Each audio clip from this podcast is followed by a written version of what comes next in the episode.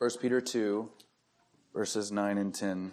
But you are a chosen race, a royal priesthood, a holy nation, a people for his own possession, that you may proclaim the excellencies of him who called you out of darkness into his marvelous light. Once you were not a people, but now you are God's people. Once you had not received mercy, but now you have received mercy. Let's pray. Father, I ask that as we consider how we ought to be obedient to this summons from your apostle Peter, I pray that you would grant us grace, the grace of understanding, the grace of not being offended, the grace of focus, and the ability in our hearts to remove distractions, the anxieties outside this room, and the concerns that we each bring in here with us. And ultimately, the grace of repentance, that we would yield to what it is your word has to say. Help us know in the way that we consider this passage today that we should not add to or take away from the implications of your word. Thank you for giving us this time to consider how we might be more faithful. In Jesus' name, amen. So grateful to be here with you this morning. We spent last week a celebration Sunday with baptisms, Lord's Supper, and a fellowship meal afterward. It was a very full day, and a very good day. And we were in this passage last week. And what I tried to do was give a basic understanding of the text, the exegesis, if you will, and underscore reasons for celebrating, reasons for rejoicing. I gave you eight from the text. And so this week is all the application that I wanted to cram into that one sermon bumped to the next sermon. So this is, won't be mainly exegesis. This will be teasing out the implications of what the text in fact means.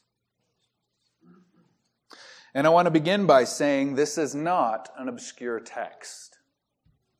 This is not an obscure text. Why does that need to be said? It's a very odd thing to say at the beginning of a sermon.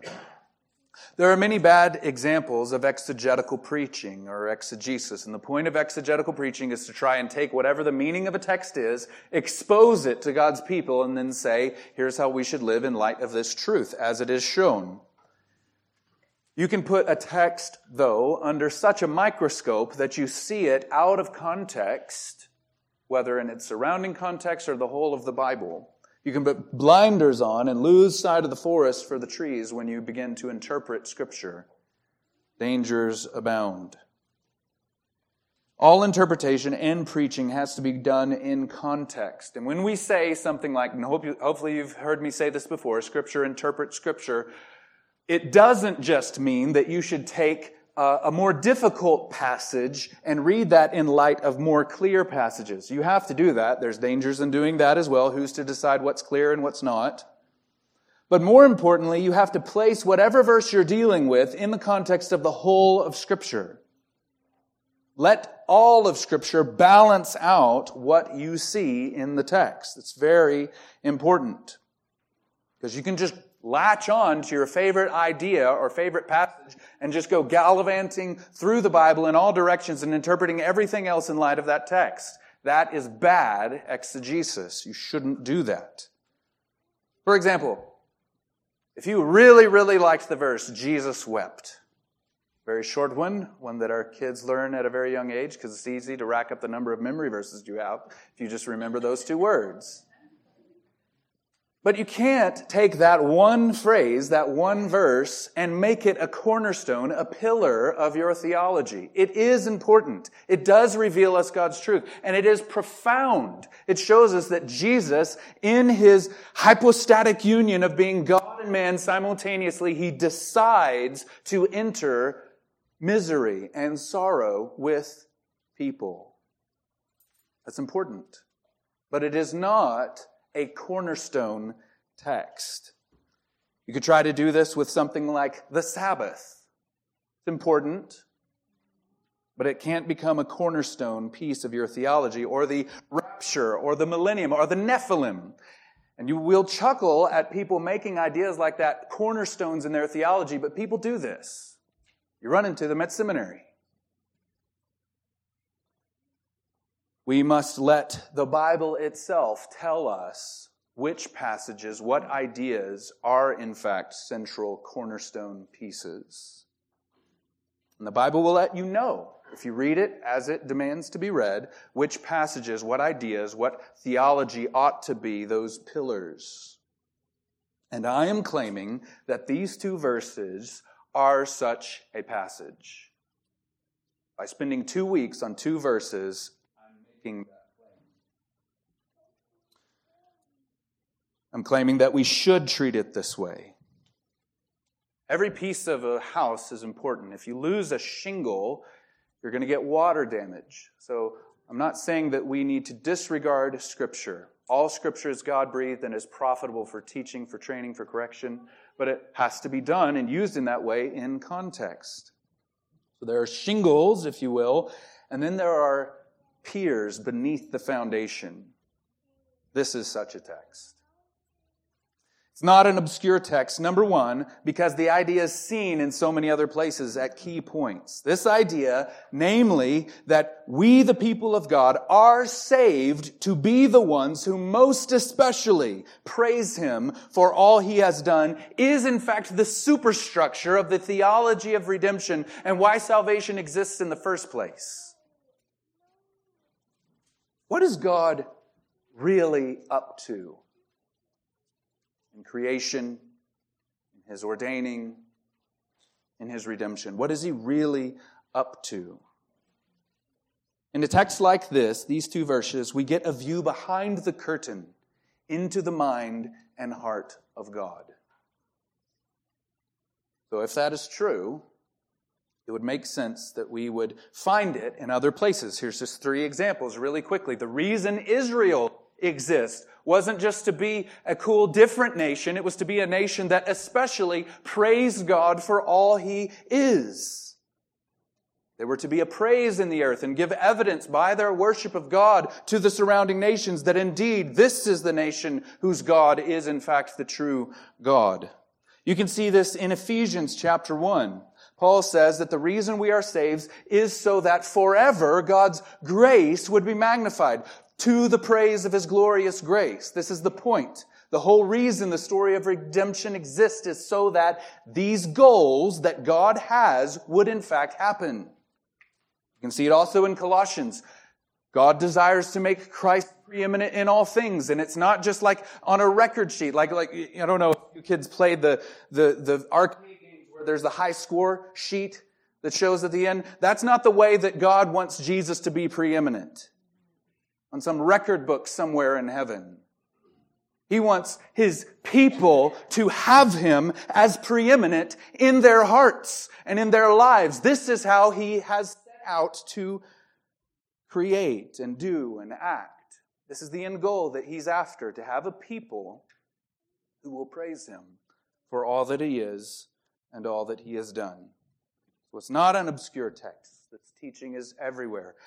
But also consider that it's not an obscure text because, number two, in 1 Peter, this text is the shift from general theology and general exhortation to specific exhortation.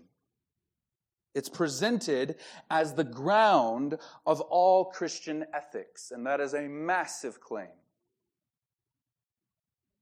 In 1 Peter, this passage is that transition point. This idea of God creating a people who praise Him and passionately worship Him forever is the big why immediately behind every detailed command. This has massive significance for you and your life. Sometimes our children, when we give them a specific command, ask us why. We as parents do the best we can to give them specific answers. And at some point, you just resolve to say, because I told you so, or because I brought you into this world and I can take you out of this world, though that's not even accurate. It was in Old Testament times, but not so much now anymore. Sometimes we run out of answers to the question of why. But God has given us the most important and most needful answer to the question, why? Here's a few examples from the exhortations that are coming up in 1 Peter. Why must we husbands live with our wives in an understanding way? Why must wives submit to their husbands in the Lord? Why must we humbly and joyfully endure sorrows while suffering unjustly?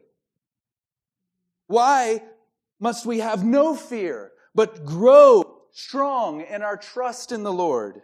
Even as trials become more costly and frequent? Why must we honor and submit to the governing authorities even when we don't like them that much? And we think we have it bad. You pick Claudius or Nero, regardless of when this was written. It's one of those two.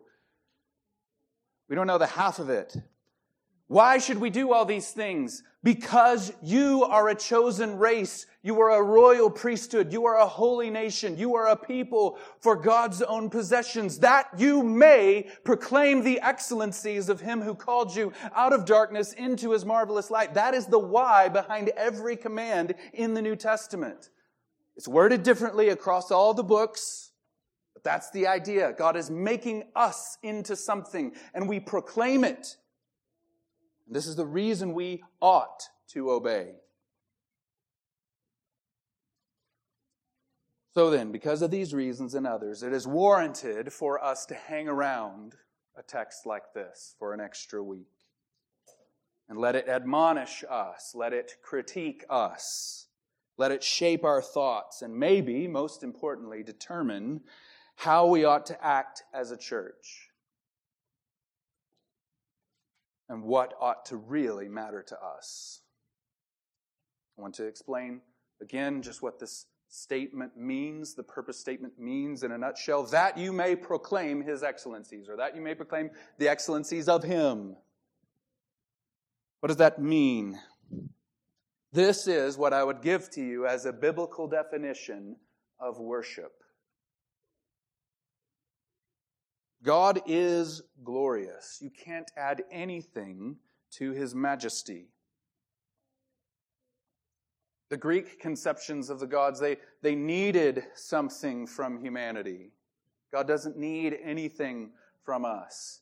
Yet, as we discussed last week, it is fitting, it is right, it is just that such a God would have such a people to worship him forever. It is right. It is good. He deserves it. And he deserves us to make his name, which is used in scripture almost interchangeably with his glory, to make his name famous in all the earth. That's why you exist. And you're either at odds with that purpose or you're in line with it. The reason we need to be saved is because we have all rejected that purpose and the penalty is death. But Christ restores us to this purpose of glorifying God. We're created in His image so that we, even in a greater way than the angels themselves, can glorify God and proclaim His excellencies. And you have to proclaim it. You can glorify God in your heart. You can, in a way, proclaim His excellencies to yourself, so to speak. You can sit down and enjoy a nice steak dinner to the glory of God, and in your own heart proclaim His excellencies through gratitude. But that's not what this text is referring to, at least not exclusively. He intentionally uses the word proclaim. It carries this idea of shouting out or making others know it. It is something that you are aware of. We know His excellencies, or should, and now we're going to take it public. We're going to make everyone else see and know how glorious our God is. That's what worship is. God is a speaking God, and Jesus is the Word of God. And we, the people of God, are to lift up words of proclamation and praise to Him. So, now that I've tried to revisit the parameters of the purpose statement and why we're focusing on this so much, I want to go through a few negative parameters. Negative parameters to this exhortation, this purpose statement. I mean, just uh, step aside from the flow of the sermon just for a quick. If, if you just look at it, it is, it is the purpose statement Peter the Apostle gives for God doing all of these things. He has chosen us to be a chosen race. He has called us and qualified us to be a royal priesthood. He has made us a people for his own possession. Why? Why, mommy and daddy? Why did God do that? So that we might proclaim his excellencies. That is amazing that the Bible allows us in to see into the mind and heart of God, what he's doing. Why? So if that's true, that's why we're in this thing, then let's talk about it. We are to proclaim his excellencies, not ours. Proclaim his excellencies, not ours. We're called a holy nation. We didn't spend much time on that statement at all last week, and it is useful that we saved it for this sermon in two ways. There is an interface between our holiness and the proclamation of God's excellencies. We are to show the world that He is indeed as excellent as He really is through our holiness. But that holiness takes on a particular flavor. There's, there's, there's narrowness to this summons that, that you can't be in the people of God unless you're interested in living a holy life. All those who hope in Christ purify themselves as Christ is pure. So we're unified into this holy nation and we're distinct from the world. We're separate. So, so that is perhaps a little bit in tension with this idea of communicating God's excellencies. Because if we're to communicate His excellencies by how we live holy, then what can be proclaimed, if we're not careful, is just how good we are. Look at us. We've got it figured out. What I'm trying to get at here, and this is difficult to speak of, is that there is such a thing as a Christian swagger. And it's evil. There's a way to live the holy life, to be the holy nation before the world, where you unintentionally bring disrepute on the gospel by the way you carry yourself and speak to the unbelieving world. We are a holy nation. We are the holy nation, but not of our own doing. We are a chosen race, but not because of our own good. We are the family of God. We are the royal priesthood. But if it were up to us and our own will, we would have left the family just like the prodigal, and we would have despised the job of being a royal priest just like the nation of Israel did. So, in the way we proclaim his excellencies, through our holiness, through our rejection of the pleasures of the world, through our rejection of all that the world has to offer, how are you wanting that holiness to come across? Is there a swagger? Look at me and how I have it all together. Why can't you just be like me? Just follow my example. You can say that explicitly or in the way you act. Why don't you, why do you believe the stupid things you do, O people of the world? Can't you get it together? We are Christians, not worldly sinners. No, brothers and sisters, we need to reject that fully. We all stumble in many ways, and we have, each of us, done enough glory thieving and diminishing of God's majesty that if God were to count iniquities just on your record today, no one could stand. We proclaim His excellencies, not ours. And I'm concerned that a lot of what passes for contending for the faith or evangelism or mission carries the flavor of, don't you want to be like me? Instead of, look and see our God, behold what he has done in his son Jesus Christ, we ought to, as it has been said many times, be like beggars showing other beggars where the bread is.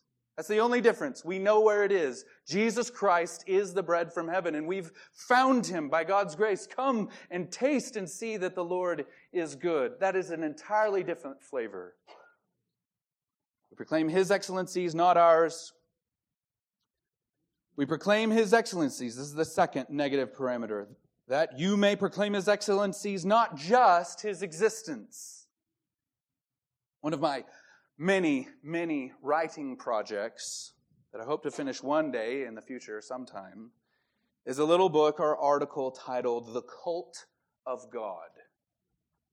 It's a provocative title, and that's intentional, and that's the reason I'm using it here. I can, if I could put it another way for you, though, I'm tired of hearing a lot about God, God, God, and very little about Jesus and the gospel and what God has done in his Son to reconcile himself to the world. God is a title, not a name. And there is only one name given under heaven and earth whereby we must be saved. It is Jesus Christ of Nazareth, the Son of God. The point here is this the one true God who is there does not wish to just be acknowledged in his existence. Anyone can see that. If you just pause and think, someone had to get this whole thing started. And the scientists can push it back as far as they want, but it still doesn't answer the question of how did we get this anyway? Where did existence come from? As one philosopher put it, the problem is something exists, and that's a problem. But that's not enough. The demons believe that God is one and they shudder. The text shows us that he desires to be praised for what he has done. Namely, in the person of Jesus Christ to create a people for himself. This is why it says, Of him who called you out of darkness into his marvelous light. Once you were not a people, now you are God's people. Once you had not received mercy, now you have received mercy. That's the content. Those are the pillars of what we're saying about this God. These are his excellencies because he has done these things. Not just that he's there. It's not an either or, of course. Like, of course, we need to say that God exists but it's background and foreground. His existence, his brute existence, that's an amazing thing. But the excellencies that God desires us to proclaim to the world are his kindness and his mercy and his grace, as seen in the gospel of Jesus Christ. Number three, that you may proclaim his excellencies, not just how to escape hell. This is a deep concern in our evangelism and in our posture towards the world, and even in our posture towards each other, we can put God in a rescue humanity from certain doom straitjacket. It's not all about the Great Commission. The Great Commission exists because God desires that there should be a people to proclaim His excellencies. As one theologian put it, Missions exist because worship doesn't. And that's more profound than you may realize. We have to move through these quickly. I know I'm. I, I, had seven of each the negative parameters and the positive parameters, so I cut it down to five each. So I hope you appreciate that. I just inserted them under different headings.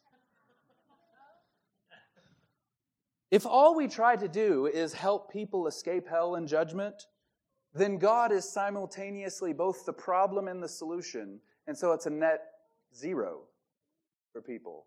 Well, I appreciate you've told me about this problem of eternal judgment and God fixes the problem. Okay. And you can just push right past it. We've checked the box. You're saved. Move on to the next person who needs to escape hell.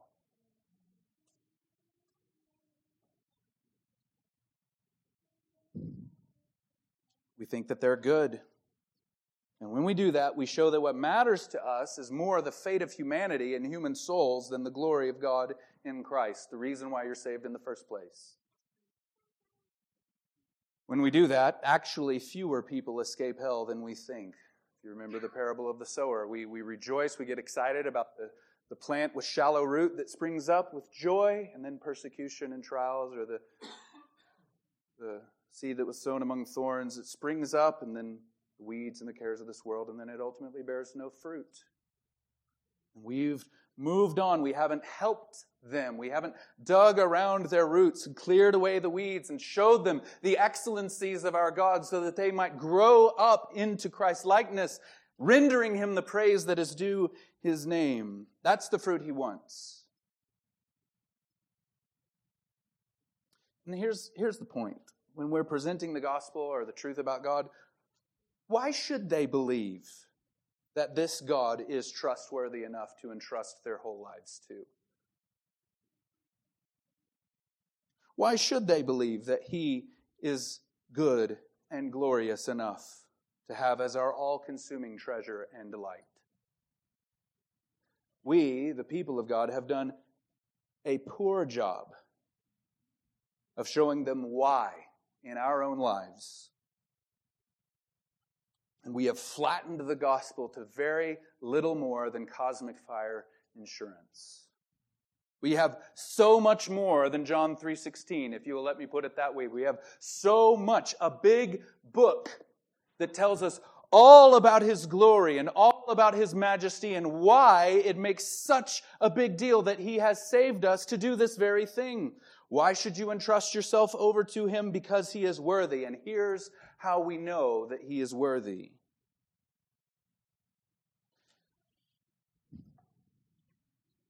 A community of people in love with the Lord, exalting Christ together passionately and loving one another. That is the setting in which God will begin to add to our number day by day those who are being saved.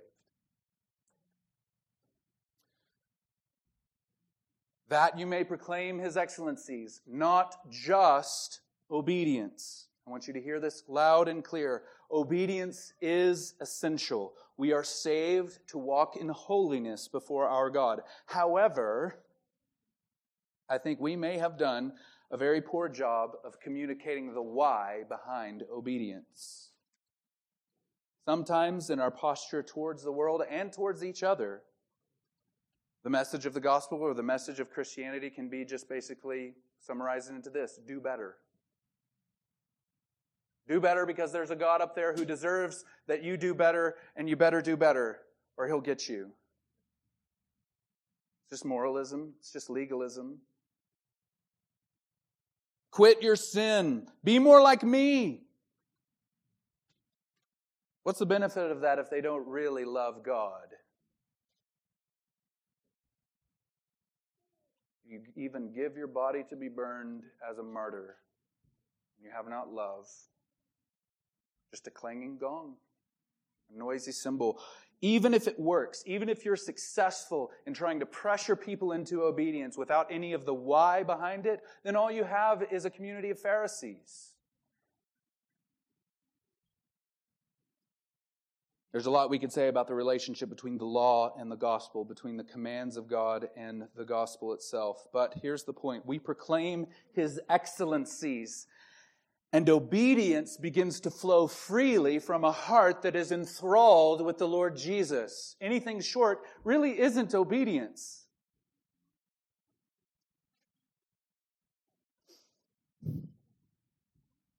This is what it means to come to Him and why you must come to Him before you can ever hope to genuinely repent of all the sin that you must repent of.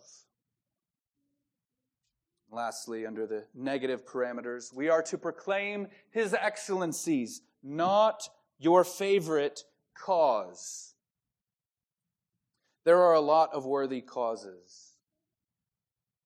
But I don't think that we in the American evangelical church have quite learned from the rebuke of Jesus the poor you will always have with you. And we have not learned from the priorities of Peter himself in the temple when he says, Silver and gold I do not have, but what I do have I give to you. In the name of Jesus Christ of Nazareth, rise up and walk. There are many worthy causes, but none so worthy as proclaiming the excellencies of the Lord together, and it's not even close. Consider that your favorite cause, no matter how many justifications you can give to it, biblical as they may be, can indeed become a distraction to this goal, this purpose of proclaiming his excellencies together. One example I'll use from the Old Testament is the prophet Haggai. Do you remember the problem? We, we preached through this not too long ago. If there was ever a justified cause, a good cause that the people focused on, it would be rebuilding their houses. This was the problem. They returned from exile and everything's in ruins, not just the temple, and rebuilding the temple, that's a, that's a big project. And we got to get our own households in order before we build up the temple of God. And God sends Haggai to them and says, No, no, no. Justified as rebuilding your house may be, as needful as it may be, you need a roof over your head. You put my house first, and I will restore this is what Jesus is getting at when he says, Seek first the kingdom of God. And all these things will be added to you. The path to pursue the goal of these good causes may become much more straight and less encumbered by hindrances if we focus on the kingdom first.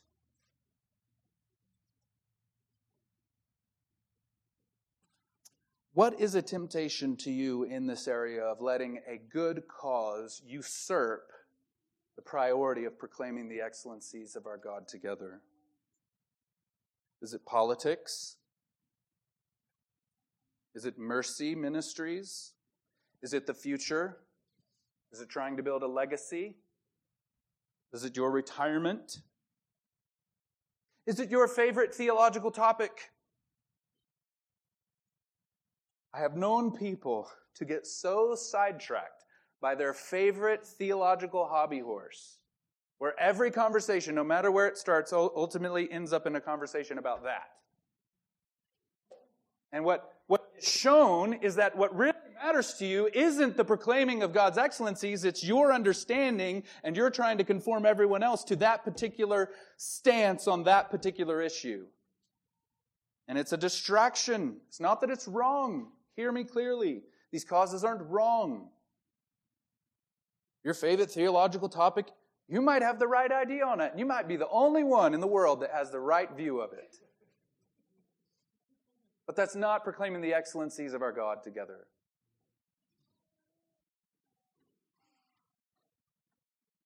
The central question is this What are you really an evangelist for? Because you're an evangelist for something. Young people, what are you an evangelist for? Evangelism isn't a job title, it's a summons for every Christian. What do you proclaim the good news of? Early seek the Lord, early proclaim his excellencies. I fear that many evangelists and many apologists out there are more trained and more interested in things like proving evolution or the Big Bang wrong more than they are interested in proving and proclaiming that our God is worthy of worship because of what he has done in the Lord Jesus. The gospel is the power of God for salvation, not having the right view on all the second level and third level issues. The gospel saves.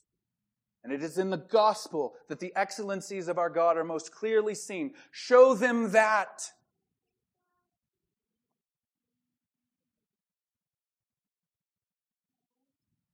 If any objective, unbiased observer were to analyze your life and compute what it is you're an evangelist for, what do you spend the most time talking about and praising and proclaiming the goodness of, what would they say? Which is the same thing to ask, how would God size up your life? Is it the excellencies of our God in the gospel, or is it something else? no matter how good it may be, or how right it may be, or how true it may be. So, some positive parameters for us, not just the negative ones of what not to do. Here's what we ought to do, how it ought to flavor the obedience to this command. That you may proclaim his excellencies joyfully. That you may proclaim the excellencies of him who called you out of darkness into his marvelous light with joy. Why should anyone want to be a Christian if all they see is humdrum, dreary Christians? We may say, I love the Lord Jesus, and I think a lot of the world would say, You could have fooled me.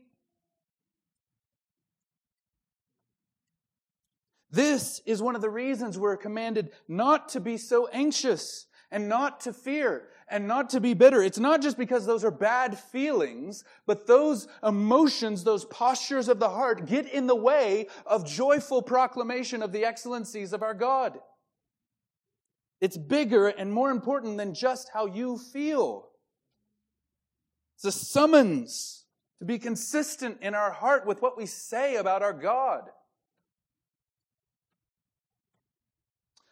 Our Lord Jesus must receive the full reward of his sacrifice. And one of the rewards that he deserves is a large group of people who hold him as their number one joy. Do you get that? Worship, joyful worship, worship filled with zeal and a desire to, to push yourself to express and to feel more joy in God. That's what he deserves. He deserves and demands much more than your dreary, obligatory servitude. This is a hard thing to understand because often in our own hearts we find so little resources to summon joy in our hearts, but we're doing it the wrong way. God is our joy. We don't render joy and then bring it to God. We go to God for our joy so that we may joyfully proclaim His excellencies.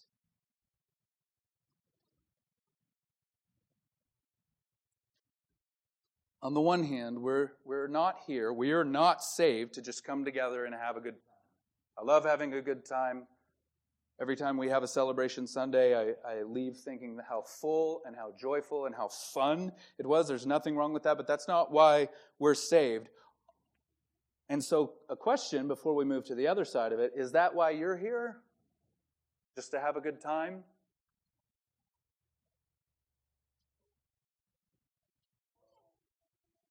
Those of you who claim to know the Lord, do you do what you do? Do you belong to what you belong just to have a good time and to wait until Jesus returns and takes us home? You have a job to do, and it's so much bigger than having a good time. On the other hand, the center, the foundation of our joy should be the Lord Himself and all that He has done in His passion in saving us. He deserves to have people who are happy in Him. But I fear that we are so very happy about so many other different things. The center of your joy is something else. If a non believer were to ask, or if we were to ask a non believer, rather, what makes that Christian truly happy? What would they say about you? Would it be political outcomes? Would it be vacations? Would it be answered prayer? Would it be peace in our world or healing? What about the Lord Jesus himself? Don't you understand that this is part of the reason why the Lord ordains trial in your life and suffering? Not so that you would just become more mature, like he's some drill sergeant in heaven making you hike up another mountain. That's part of it. But the reason he brings trial and sorrow and difficulty into your life is so that you would clearly demonstrate that the foundation of your joy is not the things in this world, but rather is in him. He strips it all away so that it is clear and it is seen not just by the world, but by you. Second positive parameter that you may proclaim his excellencies together. This is the dead horse that still lives. It's a very weird analogy, beating a dead horse. I've never seen a person do that. I've heard people do that, but I've never seen it happen, so I don't know what's really being communicated. But this, this idea of together and all of us in unity, this is the dead horse that still lives, and I'm going to continue beating it. In terms of sheer volume, if you really just study verses 9 and 10, the majority of words in these two verses talk about the people of God being a unified whole. You, plural, are a chosen race, a royal priesthood. It's all of us together. There are no longer two distinct races in God's economy. Jew and Gentile. There are not two people of God. There are not multiple priesthoods. There are no two experiences or levels of grace. There are no second class citizens in the kingdom of God. And why is that important? This is the dead horse that still lives. You cannot live your life as a faithful Christian unless you are living in unity and intentional commitment to the people of God, the church. It can't be done. There is no such thing as a freelance Christian. I don't know what to tell you. All of the one another commands in Scripture cannot be obeyed outside of the context of meaningful community with the body of Christ. Can't be done. I'm not trying to just insist on a hobby horse myself. These are form a large grouping of all the moral commands of the New Testament, and I'm just trying to help us become more obedient to the Lord Jesus and his apostles. Some of you may have a lot of love in your heart towards Jesus. You try to live a holy life and have your quiet time and pursue just causes in the world, but functionally, you are severed from the body of Christ. God intends to create an orchestra of people who together proclaim his excellencies, and you're insisting on starting a solo act.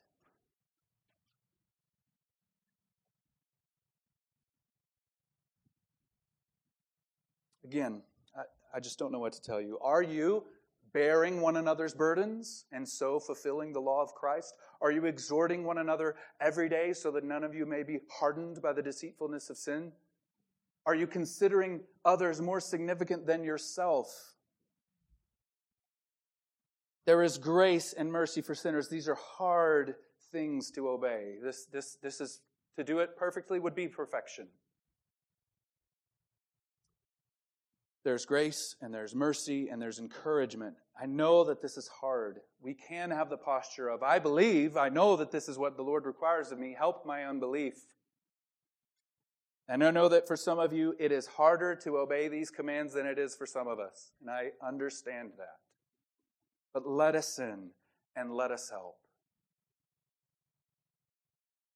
But there is a stubbornness,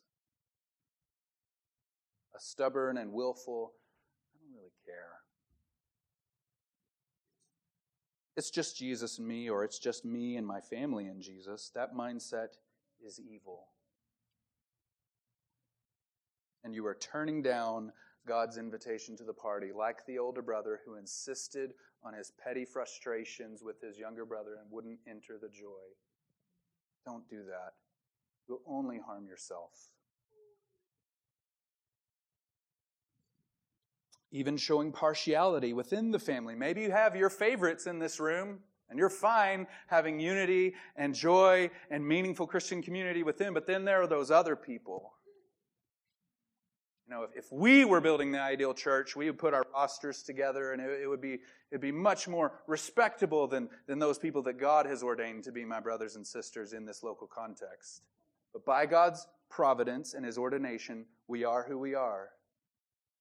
And God's summon to you is to love these people especially. What are you going to do about it? You may attend regularly, but your life is not connected intimately to the body of Christ, and especially not the weaker brother or the one in your eyes who is the weaker brother. What God is summoning us to is an all of us together now approach to proclaiming the excellencies of our God in love and in unity and intentionally seeking out each other and bearing one another's burdens. You are the royal priesthood. Your brothers and sisters in Christ, those who have genuine trust in the Lord Jesus, are fellow priests with you. Treat them like it. Will you be willing to set aside petty or even not so petty disagreements and hurt so that we can proclaim his excellencies together? I wonder and I worry. What will our answer be? We are to proclaim his excellencies also indiscriminately. We discussed this, we touched on it a tiny bit at the end of the message last week last Lord's Day. The question is, to whom are we proclaiming God's excellencies? That you may proclaim them. The text doesn't specify. Who in the world are we proclaiming them to? And there's, there's two ways of answering it. One way of answering it is this. Just one answer. Everyone. All that is in existence, everything that has breath, any being that can understand, that is the intended audience, our proclamation of the excellencies of our God. But there's another way of answering it. Let's just break that down a little bit.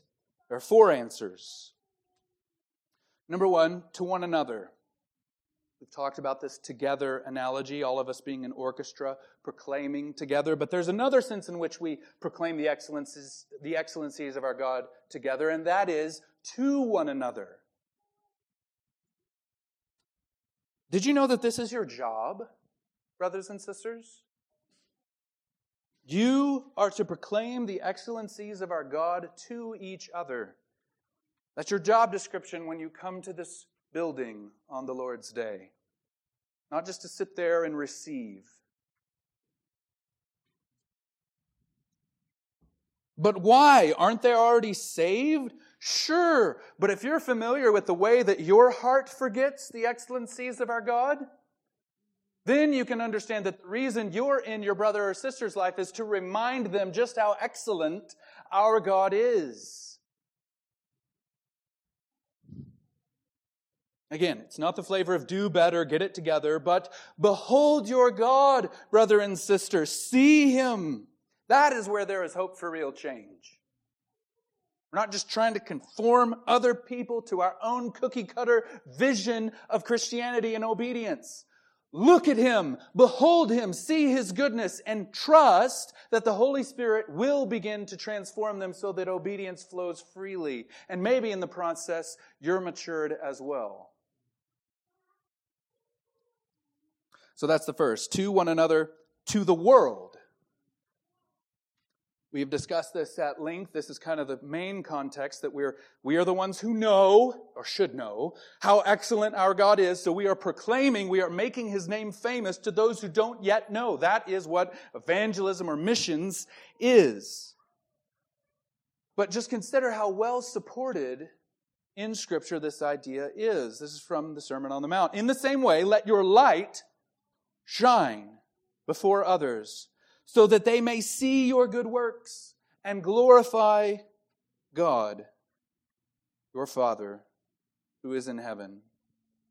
And the very next passage, the very next set of verses that we will be in on resurrection, resurrection Sunday of all days. Beloved, I urge you as sojourners and exiles to abstain from the passions of the flesh which wage war against your souls. Keep your conduct among the Gentiles honorable, so that when they speak against you as evildoers, they may see your good deeds.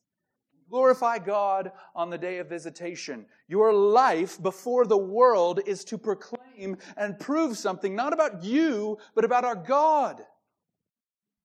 This is who we are.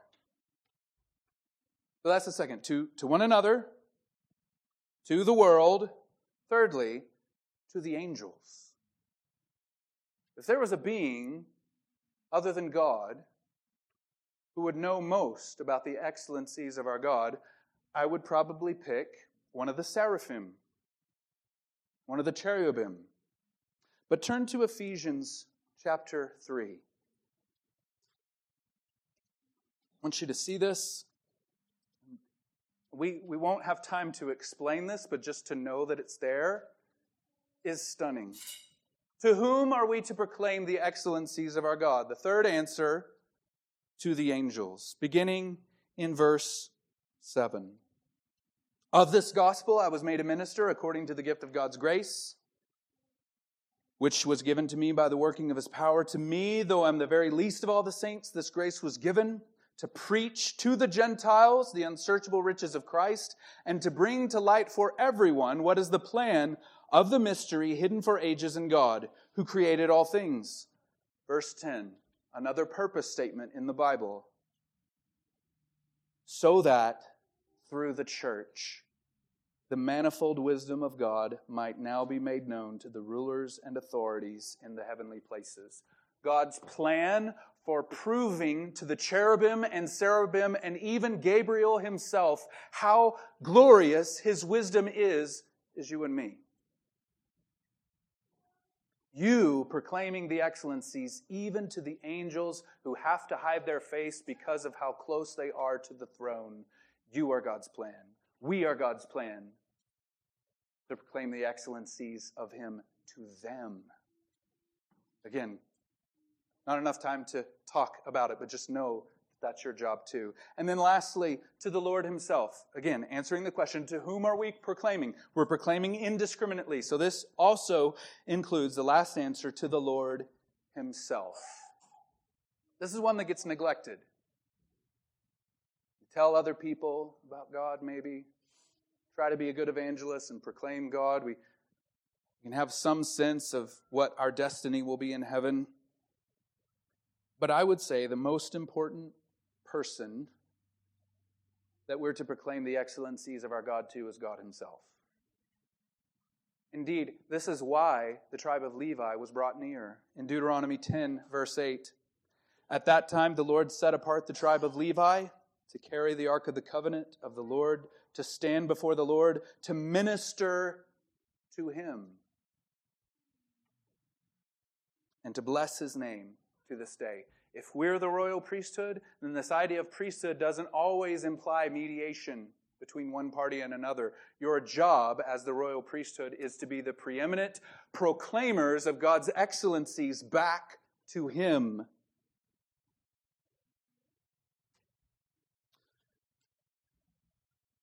Also, the next positive parameter through the gospel of Jesus Christ. We discussed this some last week.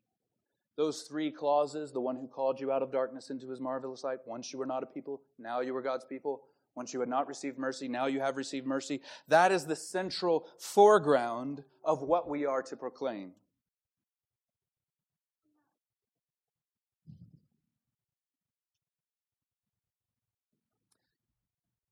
Consider the vision of John. I wanted to read this at the end. This is to prove and show that the way we proclaim the excellencies of our God isn't just God is your judge and he is holy and he will damn you if you don't repent. So that is an excellency of our God, but that's not the foreground of what he once communicated. How will we worship Jesus together? Turn to the revelation of John chapter 5.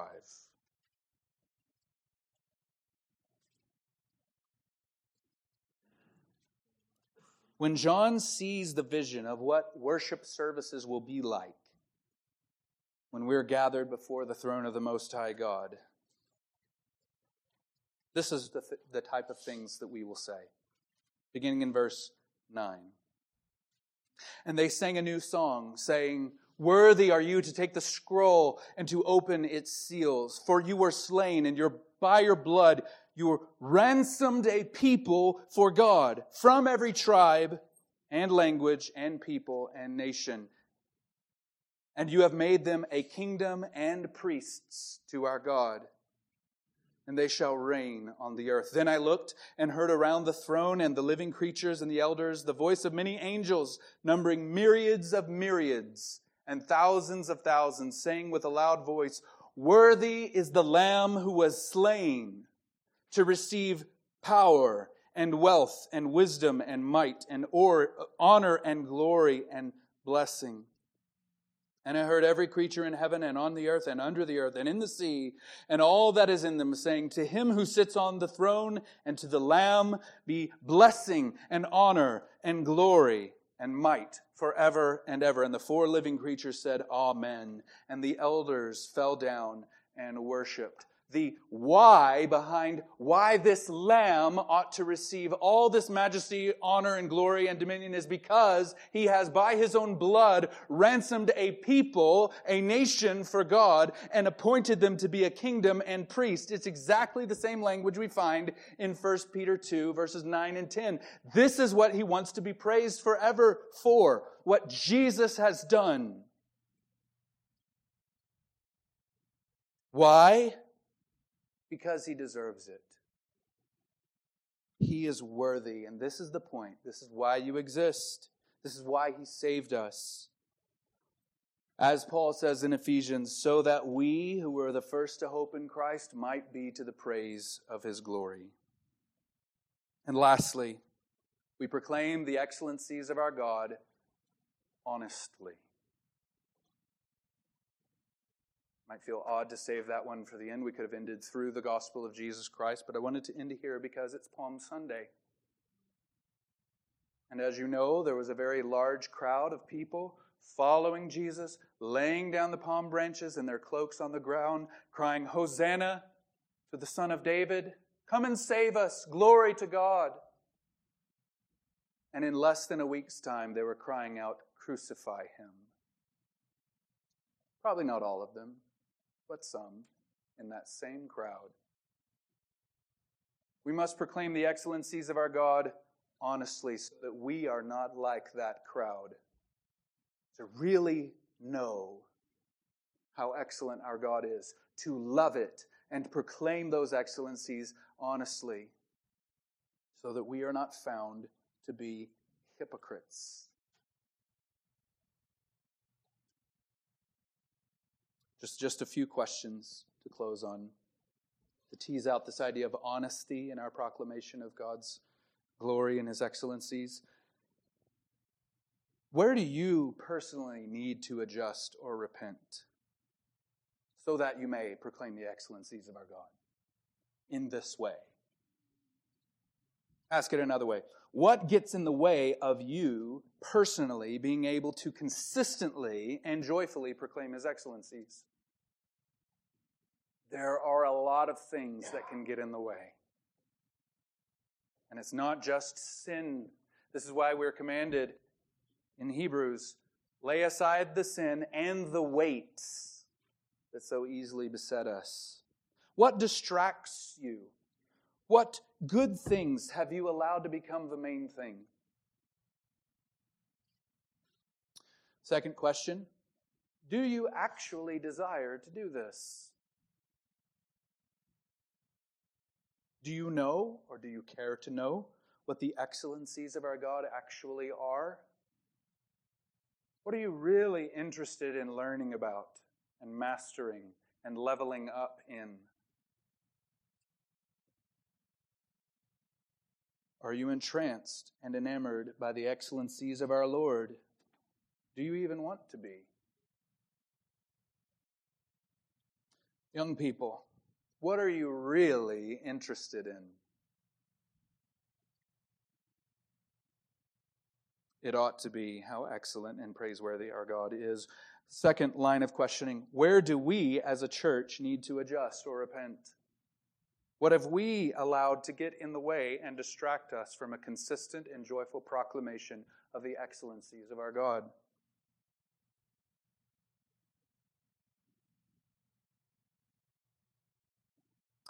And I want to say to those who are in this room who have not trusted in such a God for salvation, I want to simultaneously proclaim his excellencies and summon you to come to him. It would be foolish to end a message all about the excellencies of our God and to not appeal to you. I don't know who you are. I know there are many young in this room who do not yet know the Lord as their Savior. John Bunyan, in commenting on John 6, when Jesus says, Whoever comes to me, I will never cast out. And the reason I'm stating this is to show you just how excellent he is and to simultaneously call you to such a Savior. But I am a great sinner, say you. I will never cast out, says Christ.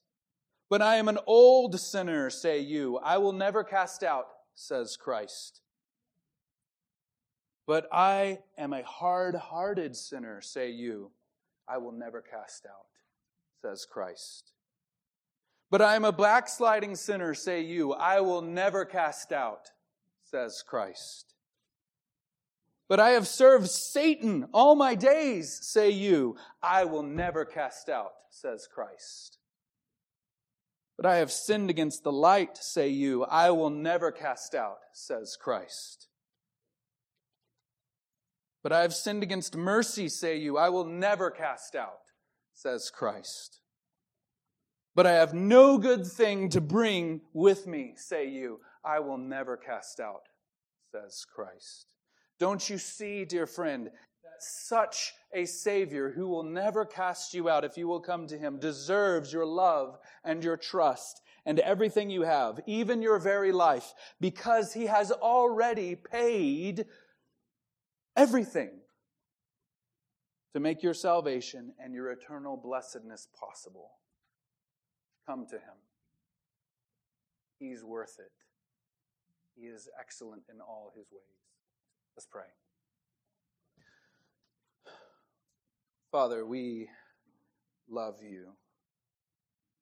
Thank you for pouring your spirit into our heart that we may love you more freely, joyfully. Stir us up to be the kind of people to proclaim your excellencies honestly through the gospel of Jesus Christ together, not allowing distractions to take us off this course. Do so for your name's sake. It's in Jesus' name we pray. Amen.